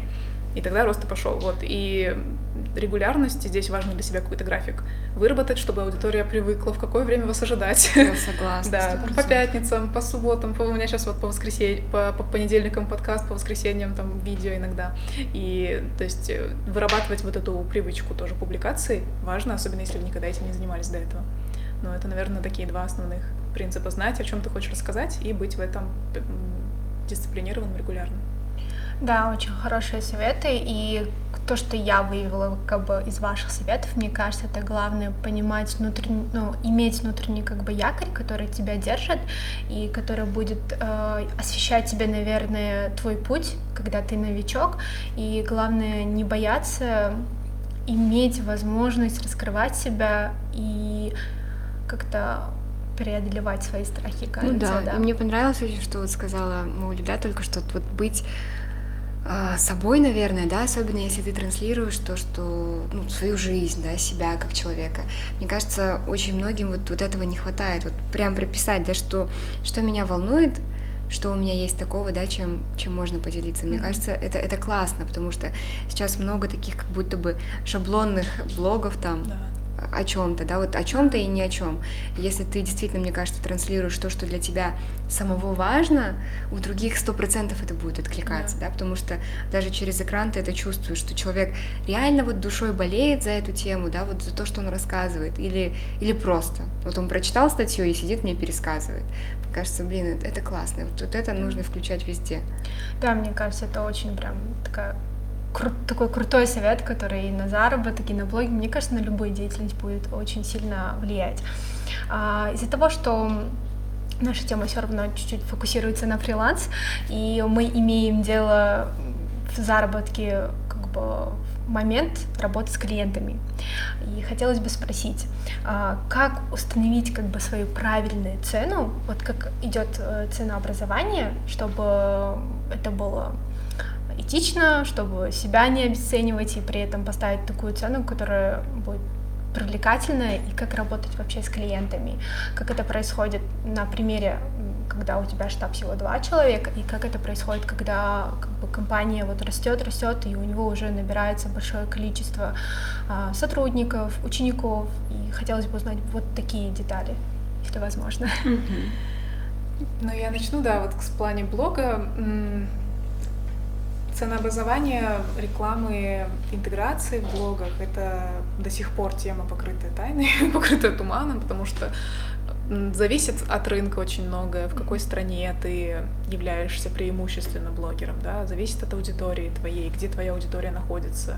И важно еще в выборе рекламодателей фильтровать очень многое. Ну, это, наверное, все-таки со временем, да, когда уже появляется такое количество, что ты не можешь просто физически всех брать, понимать вообще, эм, ну вот, как бы монетизация и ведение блога, раньше реклама была очень табуированная, как будто бы в блогах, и очень было такое, ну, отношение к этому, что, ну, ты вот на бабки повелась условно, да, что ты вот продалась, типа, сейчас уже, конечно, все понимают, что это тоже большой труд, и что это порой, это очень часто сейчас, тем более работа команды, и, соответственно, нужно это дело монетизировать. И выработалось э, также какой-то процесс, примерное понимание, что такое интеграция в блоге. Да? Человек сидит, о чем-то рассказывает, например, или человек там про какой-то продукт рассказывает. И сейчас во-первых, важно сохранять интегрити, наверное, да, то есть о чем ты, помнить, о чем ты рассказываешь, и выбирать рекламодателя, исходя из этого. Насчет ценообразования, как раз-таки мне здесь и помогает человек, с которым я работаю. Вот mm-hmm. моя менеджер, она этим вопросом, то есть она углублена именно в маркетинговую сторону того, что я делаю, и она, естественно, а, образовывается вот в этом вопросе а, установления цены, потому что я сама такой человек, который скорее себя обесценит, чем поставить себе высокую планку. Я могу просто вот да, да, да, за бесплатно там э, делала очень много и за очень низкие ценники делала очень много. Э, сейчас, когда все равно начинает понимать вообще, как работает взрослый мир. Я же вообще ребенком была, когда начала. Ну, вот, и начала также понимать, как работает вообще вот такая работа с рекламодателями. Вот очень размытый ответ, но я к тому, что здесь, ну, наверное, если вернуться к вопросу, зачем э, нужна команда даже такому, ну, даже блогеру, да. потому что это люди, которые могут быть в каких-то вопросах более образованные, более, более экспертные. Да, более экспертные, чем я. Вот так. Да, мне кажется, еще э, иногда важно, вы сказали то, что период, может быть, обесценивания, да, себя, то, что да. типа ставишь низкий ценник, это, мне кажется, происходит из-за того, что ты думаешь, вдруг потом со мной не, не будут работать, или там вдруг не придут ко мне или не, да. не захотят. Ну вот разные могут быть. Mm-hmm. Или там подумают, что я какой-то, не знаю, замешанный на деньгах. Mm-hmm. Мне кажется, вот эти мысли иногда мешают, и важно иметь какую-то адекватность, э, прям такое адекватное отношение именно к своей работе, mm-hmm. которую ты даешь, и не бояться вот прям своей ну, указывать, кажется. Да, да, да. Но здесь тоже как бы такой момент, это не так, что ты можешь любой ценник указывать, Ну, что да. рынок безоблачный, да. Все равно есть какие-то рамки, меры, а, какие-то вот границы. И, наверное, тут надо не бояться просто обсуждать а, ценники, там, если не, не Да. готов рекламодатель к какому-то Нет. ценнику, то попробовать обсудить, да, если тебе важно все-таки поработать, да. Но у меня часто бывает удивление, что на самом деле у меня очень много ограничивающих таких ам, идей о том, сколько вообще я могу зарабатывать, сколько, ну, это все, опять же, из семьи происходит, Да. да, когда какие тебе установки в детстве вложили. И сейчас э, я как раз на том пути, когда я начинаю это все распаковывать и понимать, а вообще я что могу? Я могу я обязательно вот на этом уровне должна быть, или я могу больше, например. Такой любопытный, короче, это процесс. Да, очень интересно, по сути. Ну, я согласна, да, мне кажется, ценообразование, оно а, в блогинге вообще не, ну, не совсем понятное вообще на разных платформах. А, опыт, потому что у нас большой и коммерческих, да, каких-то интеграций, ну, не для меня, вот именно для STP. У каждого блогера вот просто абсолютно разные рандомные ценники. Но из того, что я сейчас вот сама изучаю, я всегда смотрю прямые эфиры Инстаграм, а, в ТикТок, э, в образовательном сообществе СНГ мы есть тоже обучение там проходим. И обычно они предлагают э, делать мультипликатор. То есть, например, если ты хочешь сделать Инстаграм интеграцию сторис, то нужно умножать 10 условно на количество твоих средних охватов. Например, если 5000 у меня человек посмотрело в сторис, то я могу за один сторис или там за два, это я уже решаю сама, чарджить 50 тысяч тенге условно. Ну, то есть это, мне кажется, вот самое логичное из того, что я в последнее время слышала при объяснении, да, такого, схожее там и с охватами видео в Reels, там, в ТикТоке и так далее, да, потому что если видео в среднем у тебя набирает там 500 тысяч просмотров, ну, это очень хороший охват, что когда его смотрят так много людей, как бы классно. Поэтому от этого, наверное, мы стараемся от этого отталкиваться. Я до вот, наверное, когда до марта этого года вообще не делала рекламу. Ко мне очень много поступало предложений. Я всегда отказывалась, потому что, ну, у меня есть вот бизнес, у меня есть свой соцпроект, и вообще до этого, ты вот говоришь, до октября прошлого года я себя не считала блогером, я думала, что блогер, ну, блин, я же не блогер, я, это как-то звучит странно, это, короче, не то. А в последнее время я какие-то беру рекламные интеграции, и именно те, которые мне нравятся. То есть есть компании, с которыми я работаю, да, там правильное питание, я уже три года их клиент, ну почему бы, да, им со мной не поработать, потому что я искренне вот советую этот продукт, то есть это не такая реклама, да, навязанная, да, и то же самое там какие-то бренды одежды, там косметики, которыми я и так пользуюсь. И в этом плане классно, потому что я начала смотреть на это по-другому. То есть я как бы, ну, не обогатею, да, если я там заработаю там лиш- ли- лишнюю тысячу долларов, ну, это прикольно. Пошел купил себе платье, пошел купил себе что-то, да, потому что я и так об этом рассказываю, why not? То есть у меня сейчас такая перспектива. На STP-страничке мы не делаем рекламу, но очень много поступает заявок, что давайте сделаем интеграцию, потому что просмотры хорошие. Не знаю, будем ли мы это монетизировать или нет. Вот, но то, что сказала Маульда, тоже хочу присоединиться к токсичности, да, рекламы, что многие считали, что это какая-то продажность, и в какой-то степени, наверное, я тоже так считала, что это как будто бы навязывание, но если ты действительно продвигаешь, ты не рекламируешь вот просто так, а ты продвигаешь тот продукт, в котором ты уже уверен, Да. который тебе уже нравится, ну почему нет? Потому что если мне что-то вот искренне нравится, я и без денег пойду и скажу, знаете, вот такой классный салон, или вот там такая вкусная еда, вот сходите туда, вот от души реально. И как владелец бизнеса я всегда это делаю, потому что мне хочется, чтобы мои клиенты тоже делали так, что если им понравилось, вот когда они пишут, блин, у вас такая классная платформа, блин, прокторинг вообще классный, преподы такие классные, вот просто так, когда ты их не просишь, это же супер, потому что зачастую, вот мы тоже делали рыночный анализ, люди в негативных только случаях делают это. И нужно делать такие маленькие для них сигналы, что вот если вам понравилось, вы сообщите. То же самое в рекламе, когда, блин, питание, которым я три года пользуюсь и которое мне реально помогает там желудок чистить, да, в форме себя поддерживать, там все вкусно, почему бы с ними не работать там по бартеру, да, или почему бы не рекламировать их, потому что, ну, они реально крутые. Вот идея, наверное, такая, что это именно про продвижение, я считаю, сейчас, а не про рекламу. Но на рынке вот сейчас очень много токсичных рекламодателей, то, что мы Улида говорила, то, что вот мне пишут многие, а что так дорого? А, что, а сколько завтра будет просмотров? Вот я как это узнаю? особенности рынка. А Я просто имею опыт работы как с российскими рекламодателями, так и с местными казахстанскими, и по-разному все равно устроены вещи. Для кого-то нормально позвонить тебе там в 6 утра, а, потому что там часовые пояса другие, да, и они начинают там что-то требовать. Для кого-то переписка только по e-mail, например, да, и такая она более уважительная. Кто-то привык ТЗ составлять, кто-то не привык. И когда им говоришь, а какие у вас тезисы основные, о чем вы хотите рассказать? Ну, просто про нас расскажите, ну как, а, а что вы хотите от этого? Это очень интересный момент тоже, к которому я пришла не сразу. Реально спрашивать, от чего вы хотите от этого опыта нашей совместной работы, что для вас важно здесь. И тогда я это смогу подсветить как инфлюенсер, как лицо, да, а, потому что рассказывая о вашем продукте именно то, что, ну, чтобы это было эффективно, как бы очень мало заточенности на этом тоже. Но это тут можно долго, конечно, про это говорить, но правда, да, вот такие кейсы, правда, Да, случаются. и вот этот пункт, мне кажется, токсичности рекламы, он вытекает из самих рекламодателей, потому что некоторые просят тебя приврать, сказать то, чего не было, да, что вы были нашим клиентом, вы благодаря нам там получили что-то. Ну, это же неправда, ну вот как я могу это сказать, да? Вот это то же самое, если я сейчас приду и вам скажу, знаете, вот этот чай такой классный, я его никогда не пробовала. Да. А вдруг, блин, там инфекция какая-то. Ну, честно, вот я же не знаю, и мне кажется, кто, если это будет слушать, рекламодатели должны понять, что, блин, это так не работает.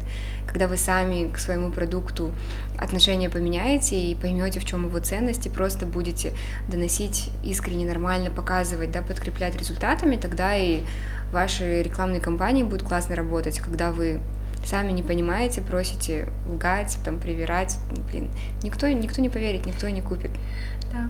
А, Ну, вы подсказали то, что вот эм, рекламодатели иногда говорят о очень дорого и так далее, и такое может случиться и с клиентами, как бы к вашему Мгм, продукту, мгм. так как компании. Я бы хотела бы вот точно тоже уточнить про ценообразование именно э, продукта внутри компании. Ну, это мы прям делаем, вот анализ рынка, мы это делаем ежеквартально, то есть каждые три месяца, то есть четыре раза в год мы пересматриваем цены, насколько они поднялись у конкурентов, ам, насколько, допустим, сейчас выросла или упала там инфляция, да, то есть курс доллара и так далее. То есть мы это прям пересматриваем и ставим цены, а, отталкиваясь от того продукта, который мы предлагаем. И, конечно же, мы себя позиционируем, ну, как продукт, который 100% выше среднего. Ну, то есть, да, у нас есть ценники, которые дороже, чем у других компаний. Но одновременно вместе с этим мы предлагаем продукты тоже качественные, но более, как сказать, более масс-маркет. То есть у нас есть разные категории. Поэтому, если вы, допустим, не готовы заниматься такую цену, у нас всегда есть другой продукт, например, гибридный, там, на платформе, еще какой-то, который тоже вам поможет дойти до этого результата, потому что мы его протестили. Но он вот соответствует там вашим там, ценовым а, Желаниям. предпочтениям, желаниям, да. То есть у нас сейчас идея такая, и она у меня всегда была. Изначально, конечно, не могли мы ее выстроить, потому что ресурсов не было, но сейчас команда большая, поэтому мы делаем вот нацеленно продукты более такого вот высокого чека, да, так скажем, средние продукты, да, и более масс-маркет продукты, чтобы мы могли охватывать больше аудитории, потому что у нас платящие клиенты же не только с Казахстана, например, для Узбекистана и Кыргызстана это другие чеки. Для них то, что для нас масс-маркет, может казаться дорогим, если честно, особенно если это не центральные регионы, поэтому вот, как-то так. Но это вот реально у нас есть люди, которые это рассчитывают и смотрят, и сравнивают. Например, сейчас у нас есть небольшое повышение цен, потому что, оказывается, мы давно уже не повышали цены, и на рынке у конкурентов, которые худ, худшие предлагают продукт, да, в сравнении, мы же примерно понимаем, уже выросли цены. И, и еще играет роль спрос, потому что есть продукты, на которые мы сколько бы ни поднимали цены, люди их покупают. И у нас иногда бывает такое, что вот, ну, capacity, ну, нету, мы не можем вот больше там 500 человек записать. Что делать? Ну, надо повышать цены, да. А Вот как-то так от этого отталкиваемся. Мне кажется, это очень такая интересная тема, потому что ценообразование всегда, она такая, когда ты потребитель, ты такой всегда думаешь, типа, я не имею столько денег, почему так дорого? А когда ты углубляешься в вот эту часть, которая имеет более м, бэкграунд ситуацию, которая имеет ценность продукта, когда ты понимаешь, что туда вложены и как бы энергия, и знания, есть очень как бы большой труд, и люди только тогда начинают понимать, что оно того стоит. Ну да, чтобы- и это же прям высчитывается. Это Да. вот как человек печет там, я не знаю, капкейки, и он считает, сколько я потратил там на газ, да, чтобы там на плите приготовить это, сколько я потратил там на продукты, свои человека часы, да, сколько я затратил. То же самое и здесь, потому что мы покупаем аппаратуру, да, снимаем в офисе или в студии, да, то есть, допустим, если это уроки платформы, да, у нас работает команда разработчиков, где каждый там под миллион получает. Сколько их ну, часов ушло на это, чтобы это разработать. Вот условно, если это все высчитывать, мы примерно понимаем, что ага, вот столько мы затратили, нам нужна такая-то маржинальность, э, средние цены такие на рынке, вот отсюда получается цена. То есть это не берется с небес. Я не знаю, может быть, кто-то идет и такой, ну пусть стоит 100 тысяч, мне пофиг. Мы так не делаем, поэтому а, вот, вот, это вот этот элемент мы добавляем, и плюс то, что вот мы говорили про комьюнити, мы добавляем в наши продукты очень много вот как, ну, да, скидок у партнеров, сообщества, да, еженедельные там возможности для родителей и студентов, то есть какой-то вот сервис, да, за который людям хотелось бы платить, да, что вот человек пришел, ему не надо никуда идти, он может ко всему здесь подготовиться, да, ему нужна помощь с этим, вот, пожалуйста, ему, вот, вот такое мы пытаемся создать, потому что лично для меня, как для потребителя, вот это важно. Потому что для меня не принципиально, я заплачу 100 тысяч там или 50 тысяч, если там, где на 50 тысяч дороже сэкономят мои нервы, время, да, и просто окажут классный сервис, да, да я 10 раз туда вернусь. И типа мне не важно, мне вот реально не важно. Конечно, я понимаю, в какой-то момент жизни у меня тоже были ограничения, и я не могла вот эти лишние 50 тысяч заплатить. Поэтому мы делаем доп. продукты, да, которые могли бы закрыть потребности людей, ну, которые пока что еще не могут себе этого позволить. Вот как-то так. Да. Да, это было для того, чтобы люди, которые новички, которые хотят, ну, условно, да, на фриланс, хотят как бы понимать, сколько они стоят, да, чтобы они понимали свой труд, ценность, угу. вот это обсудить, чтобы есть такая вещь, которая должна вкладываться и через которую нужно высчитываться. Mm-hmm. А, хотелось бы сегодняшнюю как бы тему чуть-чуть уже подытоживать и поговорить про сепарацию от родителей, как бы а, финансово и как бы в самом, так скажем, и психологически, и физически. Она такая тоже тема, но очень, мне кажется, важная, когда ты хочешь уйти на фриланс, хочешь зарабатывать, хочешь начать что-то новое, и всегда из-за того, что мы говорим, что все начинается с детства, мы все равно чуть-чуть зависимы от мнения родителей особенно, а, от иногда денег родителей, когда ты не имеешь ничего и у тебя ноль, вот какие вы смогли бы дать конкретные вот определенные советы, которые вам помогли в первую очередь начинать потихоньку финансово быть независимой, сепарироваться физически где-то и где-то уже эмоционально. Вот определенно вот супер, которые, не знаю, какие-то советы, которые на вас сработали, mm-hmm. и вы э, хотели бы сами поделиться этим. Mm-hmm. Ну, у меня, наверное, история про сепарацию очень нетипичная, потому что, а, как сказать, целом у меня очень хорошие отношения с семьей, у меня очень маленькая семья.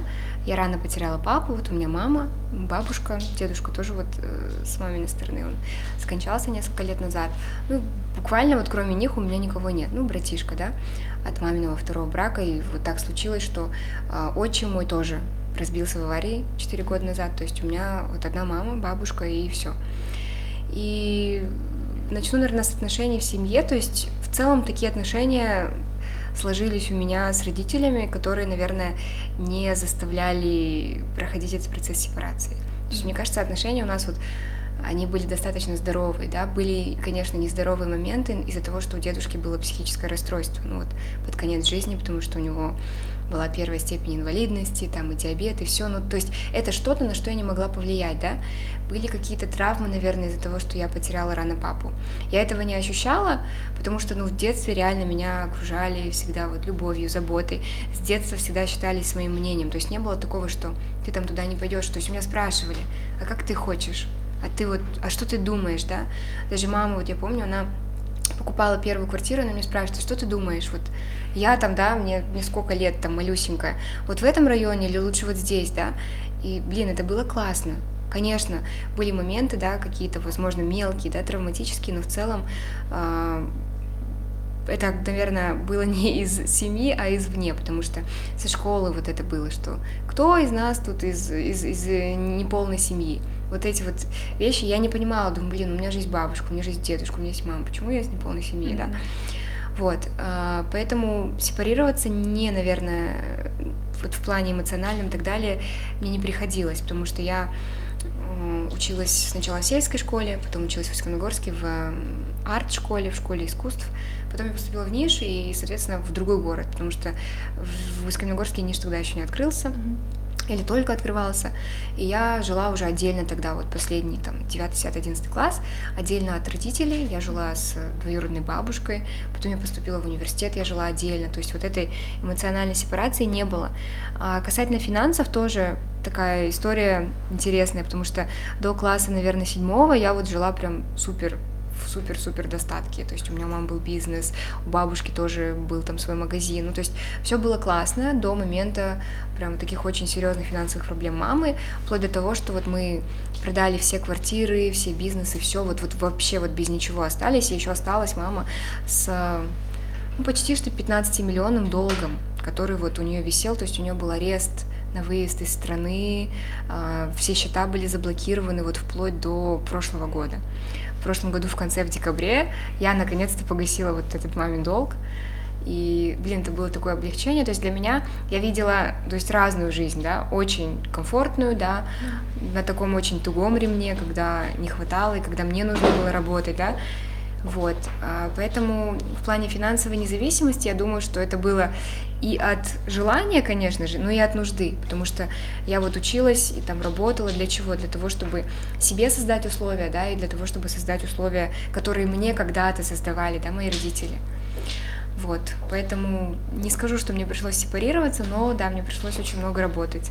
И вот в прошлом году прям для мамы это был такой вот груз с плеч, потому что сумма была большая, ее нужно было погашать, да, и прям, не знаю, у нее до сих пор вот такое чувство, что, блин, все это позади, все, блин, неужели так классно?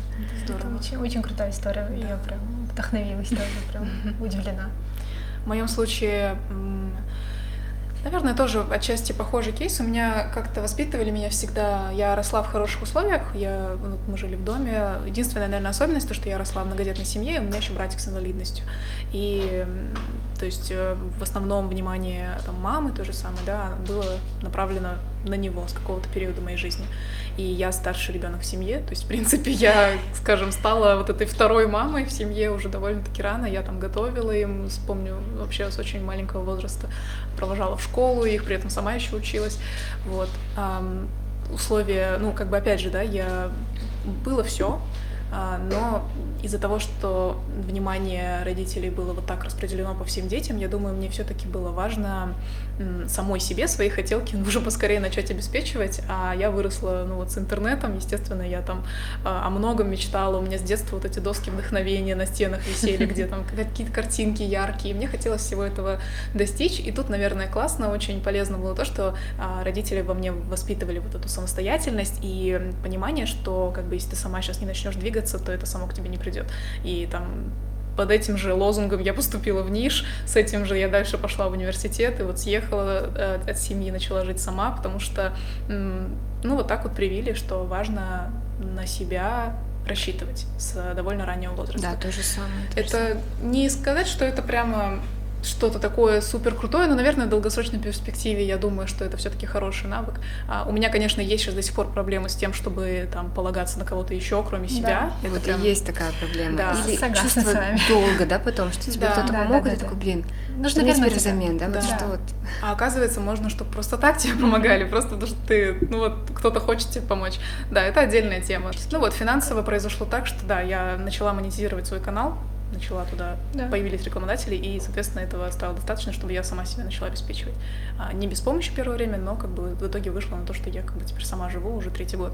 И эмоционально, ну, здесь, э, конечно, более это сложная тема. Мне кажется, что по мере того, как я взрослею, каждый год у меня, у меня как будто с 18 лет, каждый год новая эра в отношениях с родителями. Каждый год начинается что-то новое, что-то вот, какие-то свои особенности. И я пока, ну, как, как живу, так и пытаюсь с этим всем разбираться. Но у меня, да, у меня определенно были сложности с этим. У меня родители а, развелись на моих глазах, когда мне было 16 лет. И это был, наверное, один из самых непростых опытов, которые я прожила по сей день. И это повлекло за собой определенные изменения в системе, ну вот когда, когда что-то меняется в системе, меняется вся система, и я, естественно, тоже это на меня повлияло очень сильно, и я, ну как, раскапываю, разгребаю, разбираю вот эти все моменты изменения в моей семье, которые были тогда а, до сих пор, я думаю. Поэтому как здесь эмоционально сепарироваться. У меня кто-то недавно пошутил из родственников. Сепарация как будто бы сепарировать молоко. Типа не всем понятно Да. вообще, что это означает. И так много этот термин стал звучать в последнее время в Да, такой он- поп-психологии. Мне И кажется, вот так же на- набирает популярность и прям Когда- начинает прям накрывать, кажется. Когда такое происходит, просто уже теряется понимание вообще, о чем мы говорим, да, что конкретно состоит за словом сепарация. И ну, для меня это все-таки больше про а, то, что слышать себя, следовать своим желаниям, не ориентироваться на там, критерии, которые тебе ставят твои родители или какие-то еще там менторы, да, авторитетные для тебя люди. Вот. И, ну, да, услышать во всей этой куче взрослых голосов свой голос и ему следовать. Для меня это вот это означает, и я, в общем, в этом, ну, как это в процессе я работаю над этим, Да. я думаю. Ну, как вы считаете, получается, насколько это важно именно в раннем возрасте, условно, и насколько это, так скажем, позитивно влияет, когда ты очень рано сепарируешься, как и финансово, так и физически? Мне кажется, сильно рано это не должно происходить, Мгм. потому что ребенок должен оставаться ребенком, потому что иногда бывают ребята, которые, допустим, с раннего возраста уезжают там на какие-то соревнования, да, вот от родителей, они очень холодными потом становятся. То есть, ну это еще и зависит, конечно, от воспитания. Если в самом начале ну, родитель холодный, да, ребенок вырастает холодным, он сепарируется, вот эта связь ам, родственная, мне кажется, она может ну, прерваться, да, и вообще какой-то эмоциональный коннект. Мне кажется, это не всегда хорошо. Вот буквально вчера тоже мы обсуждали, у меня знакомая одна, она делает исследования по вот про там детскую сексуальность, как рано это начинает ну, вырабатываться. И вот она а, делала исследования среди тех, кто занимается ну, бальными танцами. Очень часто оказывается так, что из-за того, что дети очень рано сепарируются, то есть они уезжают на соревнования, да, у них рано проявляется вот эта сексуальность, это неплохо, но без присмотра должного родителя это может ам, перерасти там в какие-то ран, ну, в ранние там э, связи половые, в раннее там созревание и неадекватное, да, то есть маленький ребенок 14-15 лет думает, что я уже там взрослый Мгм. мужчина, я взрослая женщина, да, и это потом в жизни влияет на, на в целом поведение, да, там на, на, на разные разные аспекты. И мне кажется, вот это не всегда верно. То есть ты должен сепарироваться тогда, когда твой возраст уже для этого адекватный, ты к этому подошел. Я, конечно, не говорю про случаи, когда родители абьюзивные, когда тебя бьют, когда над тобой издеваются, да, или там психологическое насилие в семье, конечно. Мне кажется, сепарация в этом случае, но она лучше, чем всю жизнь любить там папу, маму, которые меня каждый день бьют, да, и вот себя обманывать, что я должна с ними оставаться. Потому что у меня даже вот мне там через пару лет 30 есть знакомые, у которых такие родители, которые до сих пор вот ими манипулируют, и у них вот это вот есть, что ну ты же моя мама, папа, вот я им обязан. Ну блин, ты уже не обязан. Ты живешь отдельно, и ты должен хотя бы для своего ментального здоровья от них съехать. А если ты еще совсем малюсенький, и тебя как бы оторвали, мне кажется, это тоже это может негативно очень сказаться на ребенке, поэтому здесь нет, мне кажется, правильного ответа. Просто найти коннект с собой, с родителями, да, и вот выбрать такой вариант, который для вас комфортный. Из своего опыта психотерапии последние два с половиной года могу сказать, что в целом, ну, как бы из того, что я, опять же, читала там литературу про на тему сепарации, для меня это большая тема.